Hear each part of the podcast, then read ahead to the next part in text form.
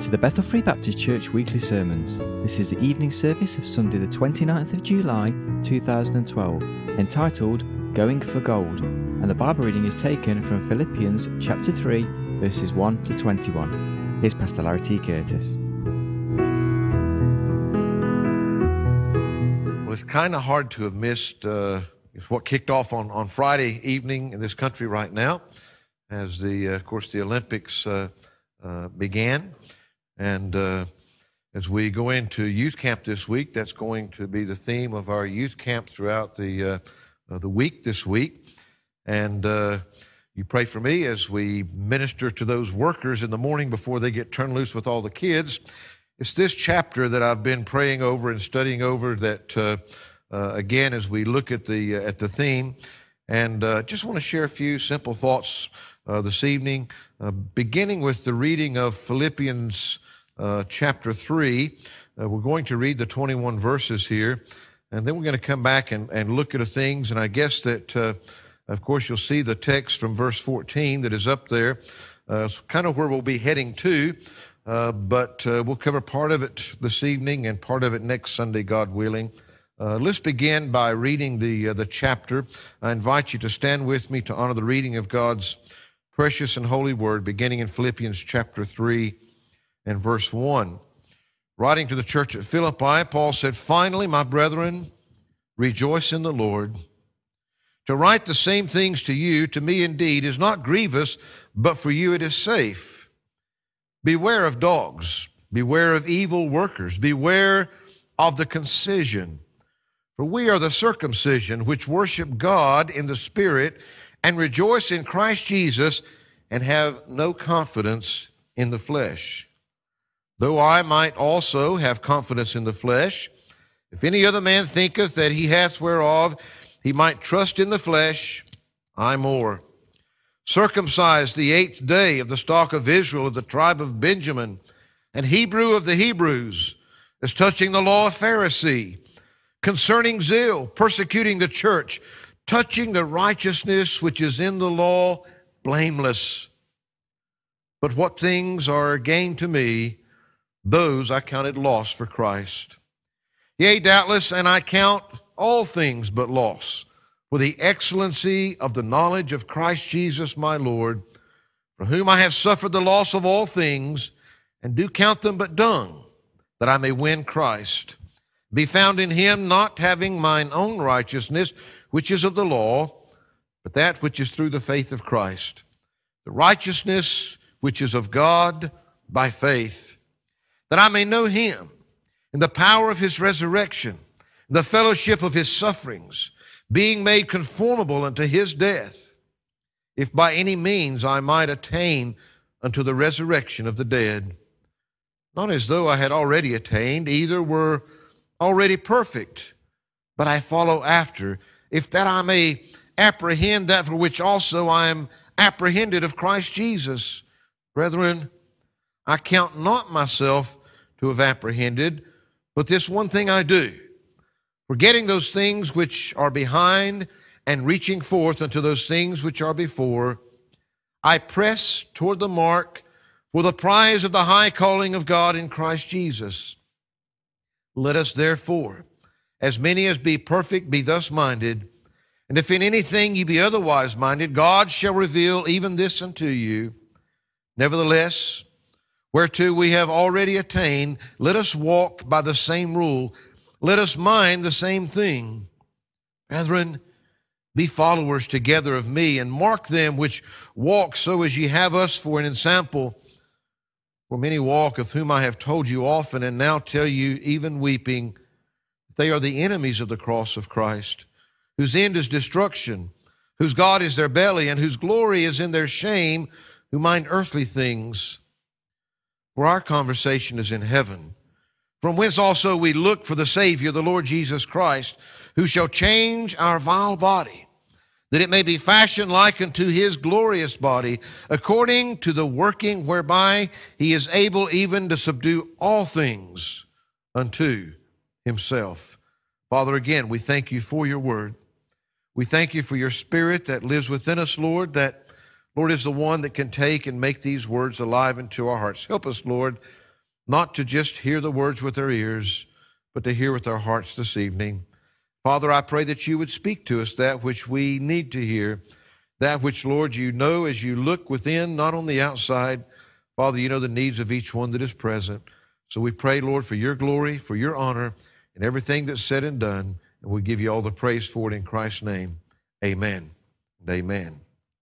Of course, as the Olympics opened on Friday evening, there was something like 204 countries that were represented with their athletes that, that marched through the, uh, the stadium there.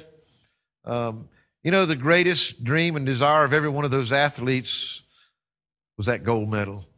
Um, I mean, they all knew that they are, probably had little chance, many of them, but they're there to try anyway. But that would be their dream. That would be the desire. That would be the greatest fulfillment of what they are doing there is to stand on the podium and have that gold medal around their necks. Well, the Apostle Paul is quite clear in Scripture that he enjoyed athletics and he used those things as illustrations as he has given us in, in, in, different places in Scripture and as he is doing so here. But of course, you know, verse 14, when he said, I press toward the mark for the prize of the high calling in Christ Jesus will come to realize that certainly is using the athletic metaphor, using a runner as the example of what he was doing in his spiritual life. Our thought over these next few things as we look at some things out of this chapter is going for the gold. You know, that has to be our goal. That has to be where that, that we are headed. But so many times as we look around and as we run the races of this life, um, sometimes our goals can be different things. Uh, I want us to look at this and recognize that as we are in this spiritual race, that you can have the gold. You can win that gold medal. You can win the greatest honor, the greatest privilege, the greatest reward that has ever been given to mankind. But it's interesting if you just take a look at this chapter in the whole context of what the Apostle Paul is saying to us here. Uh, he begins with a warning to them, which is, uh, again, I guess a common thing because of his, his great care. Uh, we find that as he writes back to, uh, to these churches that, uh, uh, you know, some that he hasn't visited, some that he has visited, these relationships that have been built, and we find that as he is writing from, from prison to the church here at Philippi, that he has a concern for them. And as he writes to them, he, he is giving them a warning here to, uh, uh, to beware of these dogs, of these evil workers, uh, because he says, you know, we are they which worship God in the spirit and rejoice in Christ and have no confidence in the flesh. There are those that are doing a lot of religious things but they're doing it in the flesh. They're doing it of their own abilities. And we would be pretty foolish. Uh, I, I would be very foolish if I did not uh, recognize and realize that uh, uh if I were getting in this pulpit and trying to dazzle you with my words and my knowledge and my abilities and all those things that uh, I could make a fool of myself pretty quick. Um, and I would be foolish not to realize that there are a lot of people in this world that may have certainly greater knowledge, that may have greater abilities to do things, that may uh, be greater pulpiteers in being able in their, their way to get their message across. And you would be pretty foolish not to realize that there are those that can stand up and talk about spiritual things and talk about biblical matters, but they're doing it in the flesh. Uh, we find that uh, Paul would specifically have been warning them here against many of the, the Judaizers of their day, and that he was warning them that there are a lot of those out there doing things in the flesh, but they're workers of evil. Uh, you need to be careful uh, of what you're doing there. And of course, he goes on, and uh, he makes it very clear in verse 4 though I might also have confidence in the flesh. They're doing what they're doing in the flesh. Well, now, you know, I've got a few things that I could be proud of if I wanted to. I could write up a pretty impressive resume to, uh, to impress men with these, with these fleshly things. Uh, he said, if any man thinketh that he have whereof he may trust in the flesh, I'm more. Well, if they've got something to brag about, I've got more to brag about than most of them do. And he goes on and he gives us quite a list there. Circumcised the eighth day of the stock of Israel, the tribe of Benjamin, and Hebrew of the Hebrews, as touching the law, a Pharisee. I mean, he was one of the strictest when it came to it. Concerning zeal, persecuting the church, touching the righteousness which is in the law, blameless. I mean, man, he was living a good life. He came from good stock. He had all the privileges. He was a greatly educated man. And what he did, he did with his whole heart. He went out there and he went after it and he genuinely was sincere. I hear that so many times today. Well, preacher, they're all right. They're, they're really genuine and they're really sincere about what they're doing.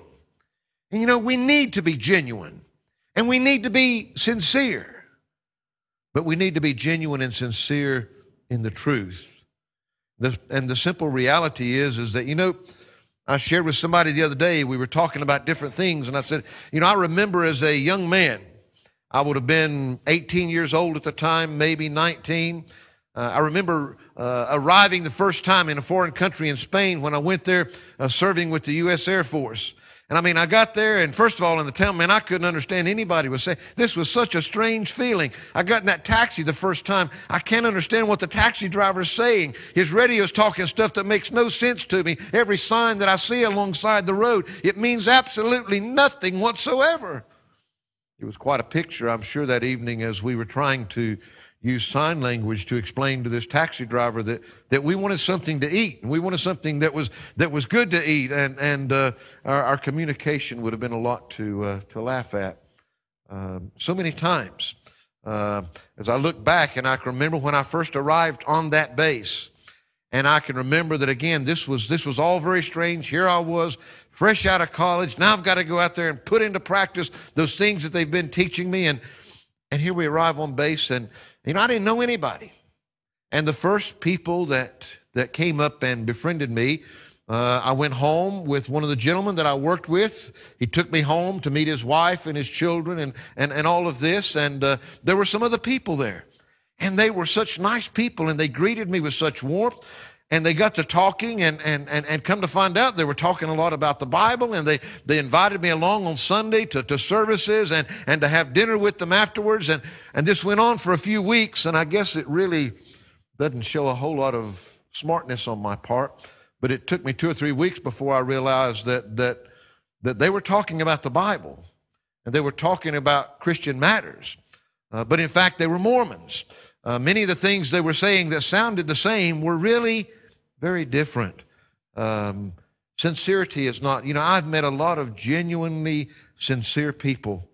Uh, matter of fact, my heart goes out. Those, those people that come knocking on my door and they want to give me uh, one of these Watchtower magazines to read. And the simple truth is, is those people are genuine. They're sincere.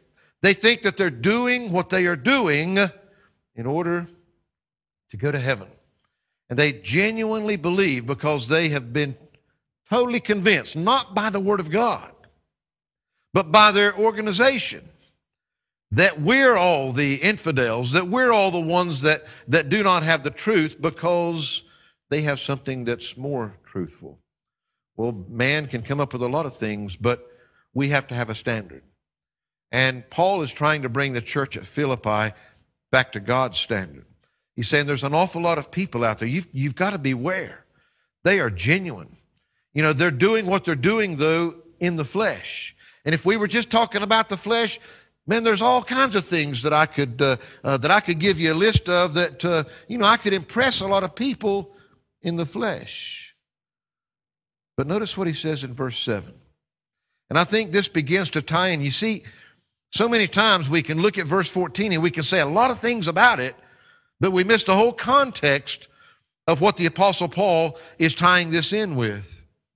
He said, But what things were gained to me, those I counted loss for Christ. He says, Yea, doubtless, and I count all things but loss for the excellency of the knowledge of Christ Jesus my Lord, for whom I have suffered the loss of all things, and do count them but dung, that I may win Christ. You see, Paul builds up this great resume. He, he warns there's all these people that are operating in the flesh. If it were just the flesh, I could give you a list and I could do all these things in the flesh. But he said there was something that happened to me that made all those things worthless. I mean, the stock that I came from, all that, uh, uh, that worldly education, all those abilities, all those things that made me who I was, that good life, all those, those morals, living according to God's law. I mean, man, I was right in there. But he said, uh, I counted all those things, all of it, loss. Matter of fact, it's nothing but dung, it's nothing but waste that I may win Christ and be found in him, not having mine own righteousness, not what I can do, not how good I can do it. You know, one of the hardest things for us, isn't it? A lot of times, some of the nicest people that you meet in this world, and they're not Christians. now, that not it ought not to be the case, but I'm just saying. I, I, I've said before. You know, some of the nicest people that I've worked for, non Christians. Some of the most generous people that I've met, non Christians. You don't have to be a Christian to be good. You know, somebody, some people get this in their head that, you know, that somehow that uh, it's because that we're a Christian that we're good. No, we all have the ability to be good. And Paul's just gone through a list here, but he said, There came a point when all of those things became nothing. I was willing to lose it all for something else. And the truth is, is that people can, people can do some pretty wonderful things in the flesh, in their own abilities. I mean, some impressive things. And the Apostle Paul's trying to give us this picture here, you know, that he was a pretty impressive person in his own right when it came to a lot of those things that the world counted as impressive. But he said, I was willing to lose it all. I was willing for all that because that stuff was really worthless so that I could win Christ and be found in him, not having mine own righteousness, which is of the law, but that which is through the faith of Christ, the righteousness which is of God by faith. You see, the apostle Paul is talking about, now I want you to notice that phrase when he began there in, in verse 8, yea, doubtless, and I count all things but loss for the excellency of the knowledge of Christ. You see, Paul said there's I've, I've, I've had great knowledge of this world, but there's, there's a knowledge that's beyond that. There's a knowledge that's beyond what we can, can do with the flesh. Notice what he, what he says there. He talks about the excellency of that knowledge of the Lord Jesus Christ. Notice what he says in verse 10 that I may know him.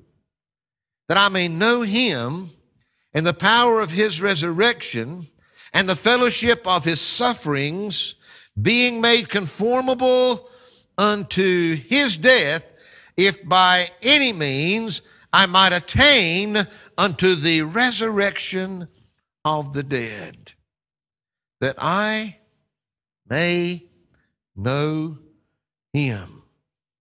If we begin to really look through what he's writing to these people, He's telling us here about knowing Him. He talked about back in, in, in verse 8 about gaining Him, about gaining Christ. In chapter 1, verse 20, he told, talked about exalting Christ. In chapter 3, verse 9, he talked about being found in Christ.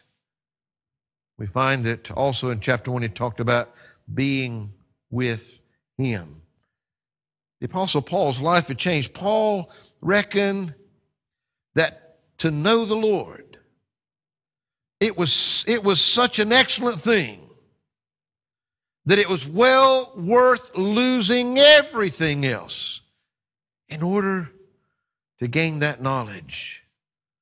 What did Paul lose in order that he might gain this excellent knowledge, that he might know Christ? What was he willing to count as dung, to count as refuge, to count as, as waste? Well, I'm sure that the list could go on as he lists all of his great attributes in man's eyes here. I'm sure it cost him a lot of his friends that he had in the world. I'm sure it cost him a lot of his social prestige, his standing in the eyes of those worldly. Remember, get it out of your head, they're not all bad people. I mean, some of them are good people that are doing good things. But it's willing to count all that it certainly would have probably cost him some advancement in the world. I'm sure that financially it was not the best thing that he, that he ever did.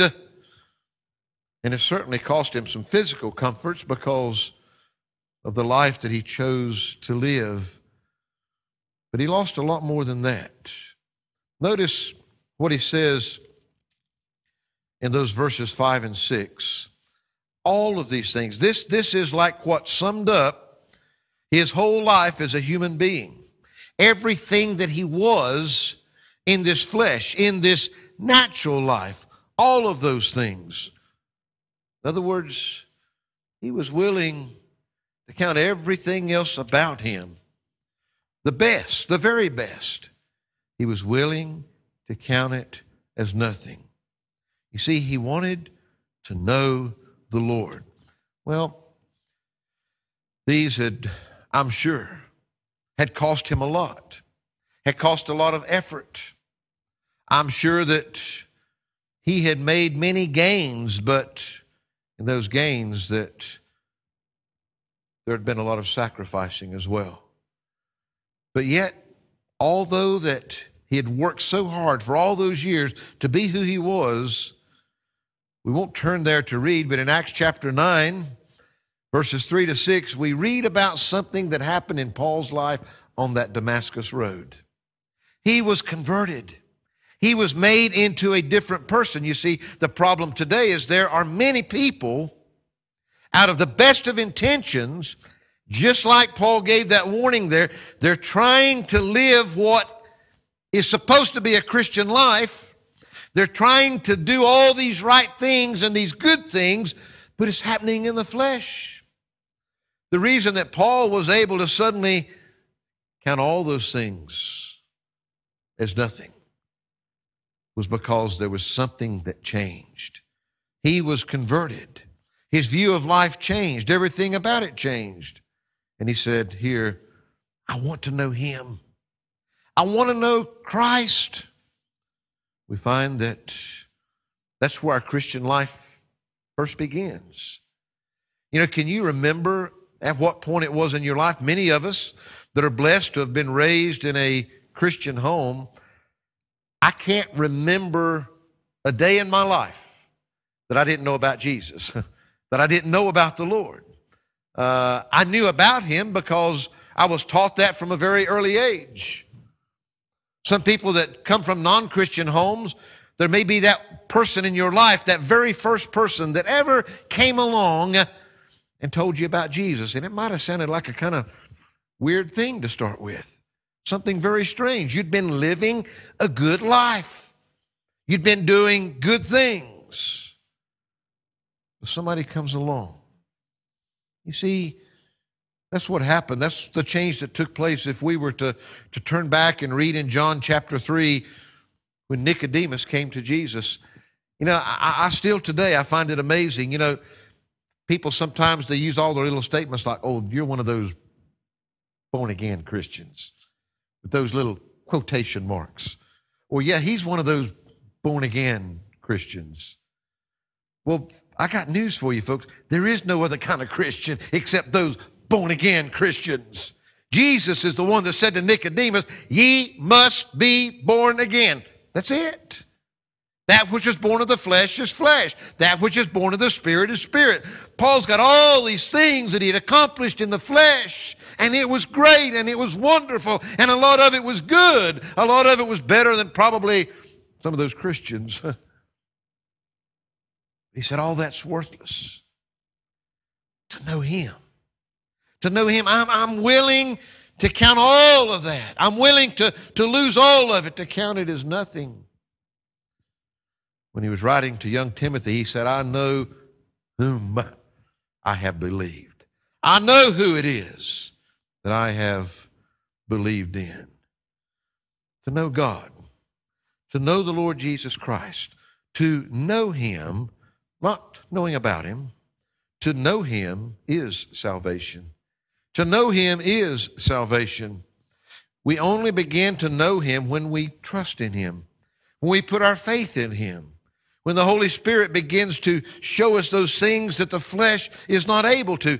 We expect unsaved people a lot of times to understand spiritual things. The Bible says that's not possible. It's not going to be. They'll never understand many of those things. Of course, there are different degrees of knowing the Lord Jesus Christ. I don't know, I've totally lost place in my notes here. I I sat down and counted it up so I wouldn't get it wrong, so my wife wouldn't get upset with me. But, you know, I can still remember the first time that I ever saw her, and it was like 38 years ago. Yeah, I was a lot younger then. 38 years ago. I remember, you know, that first time that I, that I, that I literally began to even know that she existed. And the thing was, I knew enough about her within a short period of time that I knew that I wanted to spend the rest of my life with her. And I asked her to do that. You see, I knew her when we got married. 38 years later, I know her in a lot different way than I knew her 38 years ago. And she knows me in a whole lot different way than she knew me. We know 38 years more of each other than we did then. You see, that's kind of what the Apostle Paul, the Apostle Paul, at this point, he's been converted. He's come to know Jesus Christ, not just to know about him, but to know him as he's got through spelling it out as his Lord. We find that he's talking about here this continual process of knowing him better and better and better, knowing him more intimately. So, so many times, we come to know Christ as our Savior. We've got our fire insurance. We know that we don't have to worry about, you know, that awful place one day when we leave this world called hell. We just kind of, you know, if we're not careful, revert back to those fleshly things again. Some of them good, some of them maybe not so good. But you see, Paul wanted to know him, to know him in his person here but also note, note that he says, when he's talking about knowing him, it's not just in his person. He said that I may know him and the power of his resurrection. I want to know him. And I want to know the power of his resurrection. The Lord Jesus Christ, though many try to come up with other reasons and alternatives, he died. He died when he was humiliated, when he was nailed to that cross. And we know that when he died upon that cross, that he was taken and he was placed in a borrowed tomb belonged to a man named Joseph. Jesus didn't even have his own grave. We know that he was placed there. But we know that three days later, you know, we couldn't be Christians had Jesus not been willing to die that death for us, to shed his blood. Without the shedding of blood is no remission. We couldn't have been forgiven. But, folks, we couldn't live for eternity had he not rose the third day. We know if he had left, he took on the sins of the world. He took them all on himself. And if there'd been one that his sacrifice wasn't sufficient to pay for, he could not have come out of that grave because the wages of sin is death. They were all paid for. He was the propitiation. You know, I love that word. I know we don't use it every day nowadays. Man, he was everything that was required of God that our sins could be dealt with. Every requirement that God had was met in him. That's why that he came out of that grave the third day. The apostle Paul says, I want to know him. Forget about everything that I could accomplish in the flesh. Forget all of those accomplishments that might be there. It's all absolutely nothing beside knowing him and knowing the power of his resurrection, knowing that same power that brought him from the dead but that same power. You remember what he wrote to the church at Rome? Romans chapter 6. Notice what he says in verse 3 and 4. He said, Know ye not that so many of us, as were baptized into Jesus Christ, were baptized into his death? Therefore, we are buried with him by baptism into death, that like as Christ was raised up from the dead by the glory of the Father, even so we also should walk in newness of life. We're saved from the wrath of God by the blood of Jesus. That's what Romans chapter 5 and verse 9 is all about.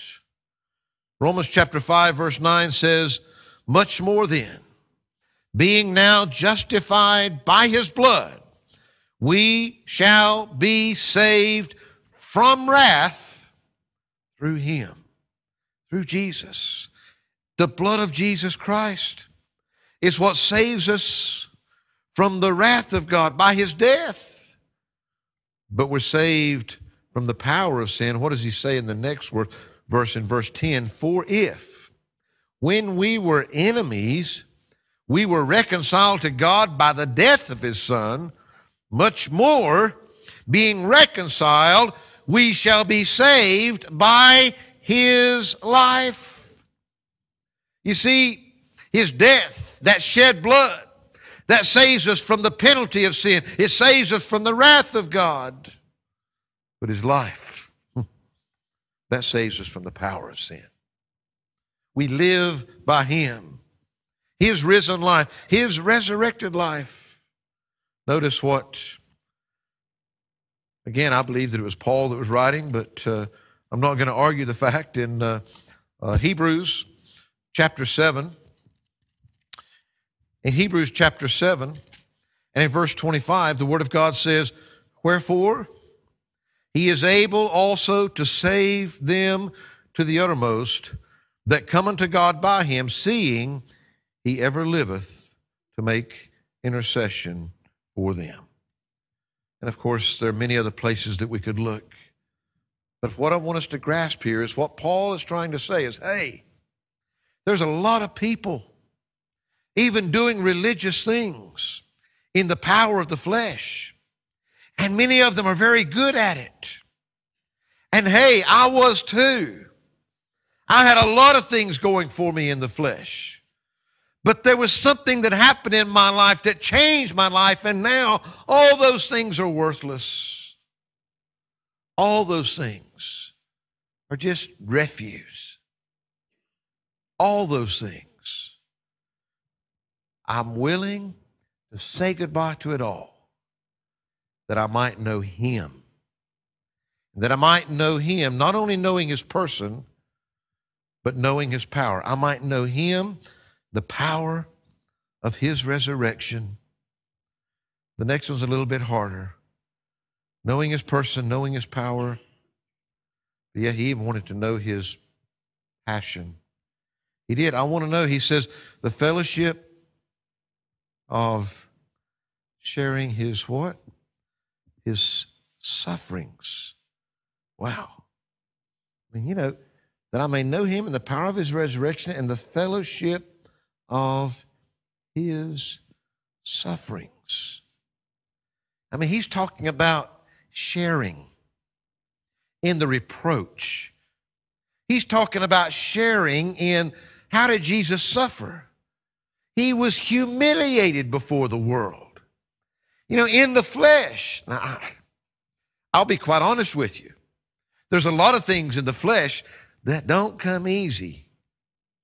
You know, it's not always easy to, to stand up for what the Word of God says when it's a whole lot easier just to kind of go along with the crowd, just to kind of not upset the, the cart. The truth is, is that, you know, because of what Jesus Christ was doing, because of who he was, he was humiliated. He was mocked. They made fun of him. They actually spat upon him. They belittled him about as little as man could be uh, done before human beings. Paul said, You know what? I'm willing. I'm willing to say goodbye to lose all that stuff, everything that I had in the flesh, in order to know Him, His person, His power, and His passion. Yeah, the scorn, the humiliation, the sufferings that He endured. Why? On our behalf. Earlier in this same letter to the church at Philippi, he said in Philippians chapter 1 and in verse 29, he said, For unto you it is given in the behalf of Christ not only to believe on him, wow, but also to suffer for his sake. This is being given to the Christian, okay? The church has been given to suffer for him. Notice, notice what it says in Colossians chapter 1 and verse 24.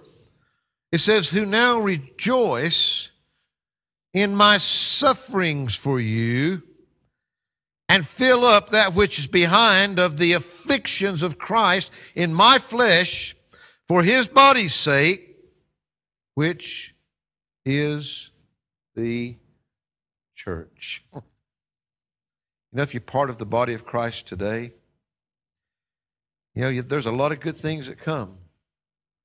But if you stand up and be counted for Christ, Paul said, "Hey, you know, I mean, this is this is pretty incredible. Most of the time, it would be the other way around. We would be willing to maybe give up some of those things if we did not have to suffer."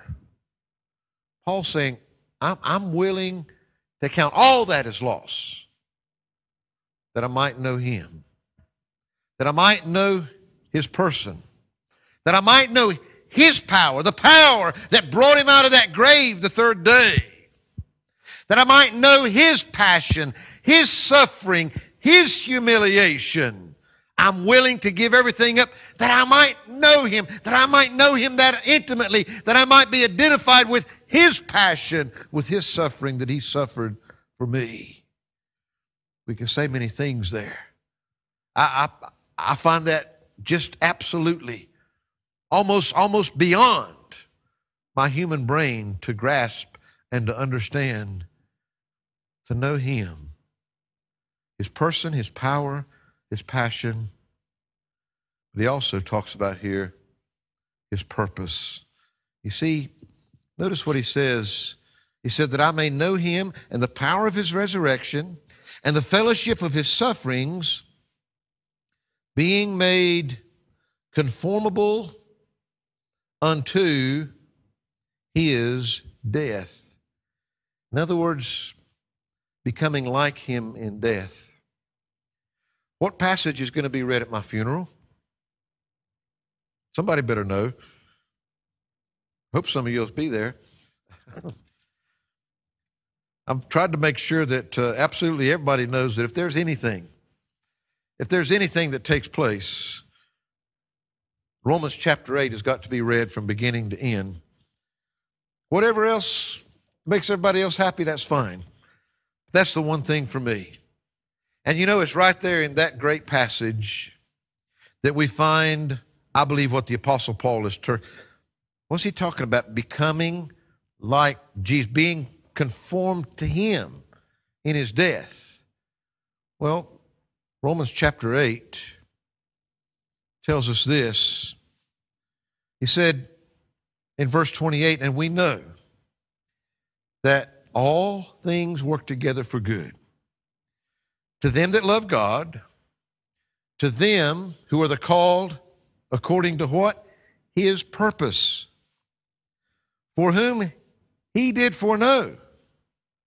He also did predestinate, whoops, there's that word again, to be conformed. Conformed to the image of his Son, that he might be the firstborn among many brethren. Moreover, whom he did predestinate, them he also called, and whom he called, them he also justified, and whom he justified, them he also glorified.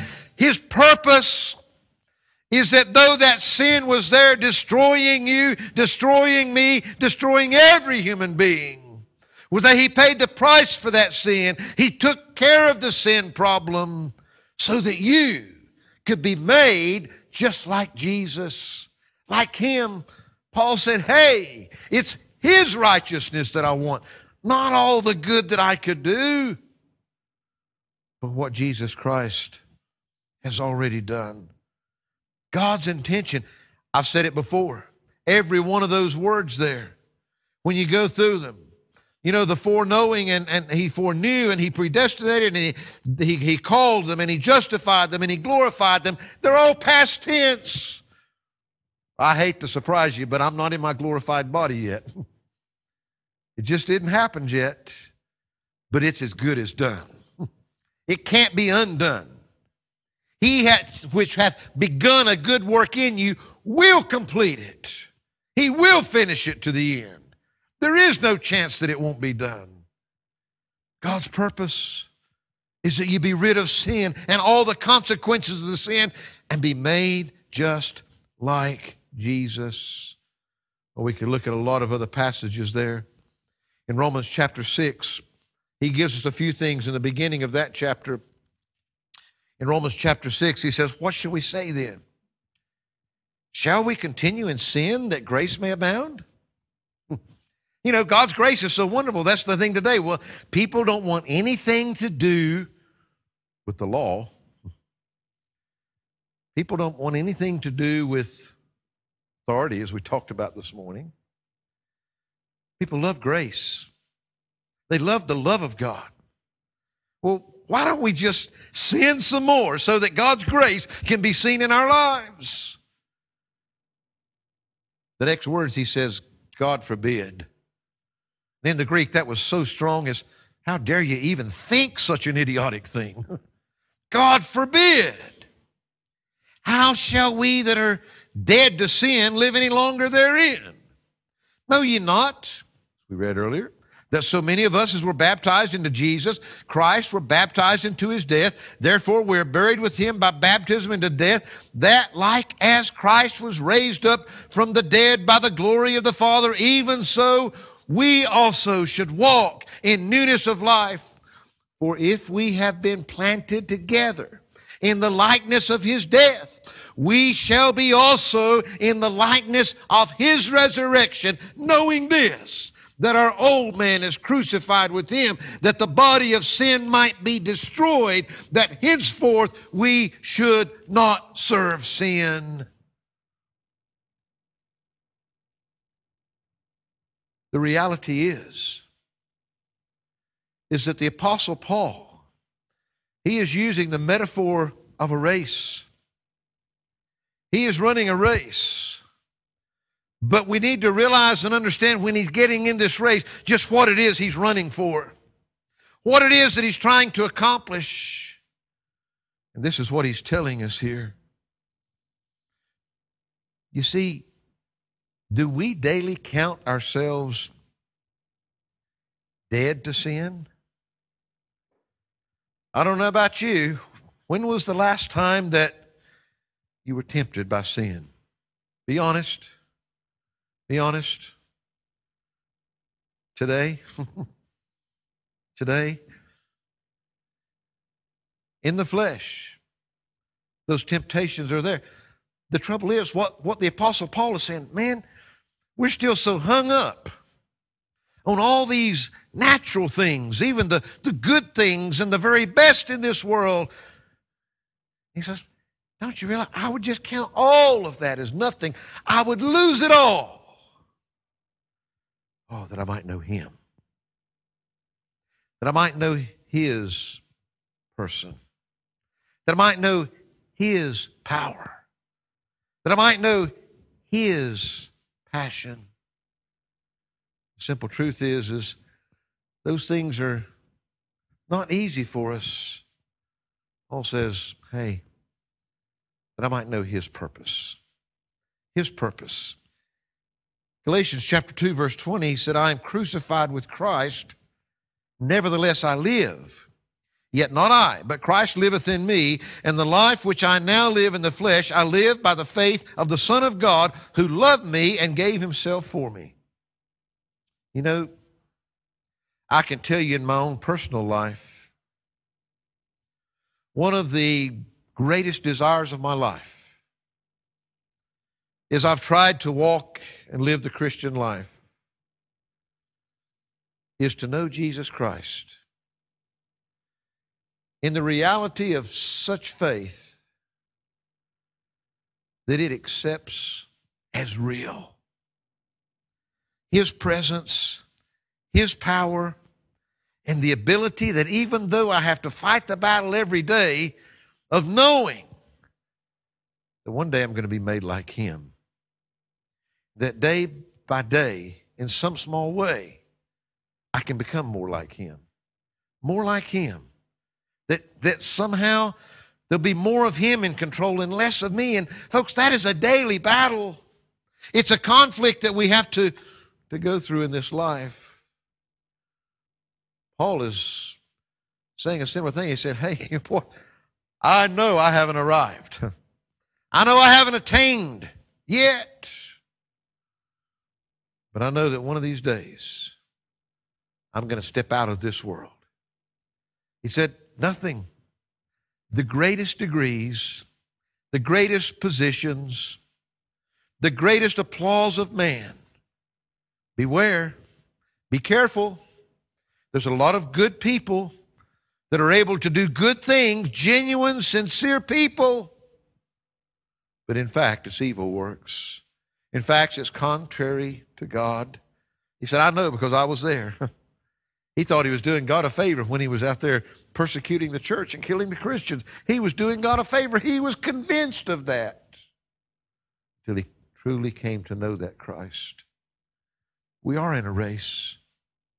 And I want you to recognize something. I want you to think about something until, until next week. You see, I think so many times it's easy. We could take we can take his analogy here in verse 14 of pressing towards the mark for the prize of the high calling of God in Christ Jesus. And we can apply that in all kinds of ways. And, and a lot of those ways aren't bad.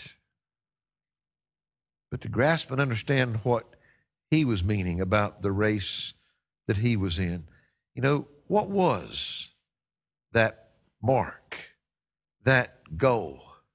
I'm going to give you this. I want to come back and we'll look at these things and I want to point this out to you. I believe that the greatest goal in the Apostle Paul's life and that race that he was running could be summed up in one word that would take in all the other things Christlikeness.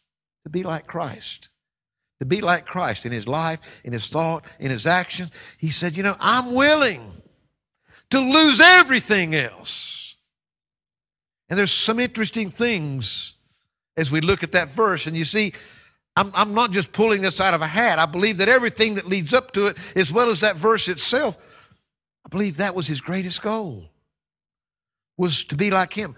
He said, I want to know him, his person, his power, his passion, those sufferings. I might know him, his purpose for me. His purpose, that I might know His purpose, to be made like Him, that being like Christ. You see, I believe that there is a prize at the end when we will all be made like Him. But day by day by day, there should be a goal, an aim, a target with our lives to be like Christ. To be like Christ. And so as we look at this race that the Apostle Paul was running, as you may see some of these athletes running over these next days and weeks, they're going for the gold. I want to challenge you, encourage you to think on these things.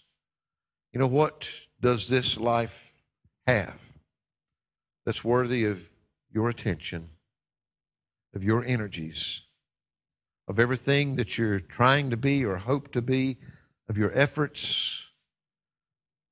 What is it that's more important? than knowing Him, His power, His passion, His purpose in your life. To be like Christ. Would you be willing? Now remember, he went through some pretty tough days. He didn't exactly win the most popular guy in town in Jerusalem when he when he left this world. Would you be willing to give everything else up to be like him? to be like him. Father, we thank you this evening. Lord, as we look at this passage and we try to get our heads around this, Lord, because we do, we do still have the flesh. We're far a long ways from that glorified body. We, well, we haven't attained yet. But Lord, help us to have the right goal in sight. Help us to be putting forth our energies. Lord, I do believe with all my heart that every child of God Lord, that they can win the gold. The thing is, though, we know that one day there's a promise of when this world is going to be behind and we will go through to be like Him. Lord, I believe that that can be a reality in our lives right now, here, to be like Him, to know Him, to know His power, His passion, His purpose. That's what we see, Lord, in this passage here that is before us. I pray that it would be a reality in our life. It's so easy, Lord. It's so easy to even just to come into a service like this and to sing a few songs and to read a few verses and say a few prayers and, and suffer through whatever the preacher's got to say. And go out and just go on with our lives. But Lord, I pray not that the words of this man, but by the power of your Spirit, that you would take and plant these words in our hearts tonight. Help us not to leave here the same because of what your word has accomplished in our lives. Help us that truly we can be conformed to the image of your Son. Lord, I pray that you would take and help us that as we look at all the things that we are to this world and in this world and everything that we've accomplished, both good and bad, and Lord, we'll look at some of those things later, but Lord, I pray that you'd help us to have the right goal, to be aiming for the right thing in our lives that not just one day down the way, but day by day, we might truly be more like Christ. We give you the praise and thanks for it. For it's in Christ's name we pray. Amen.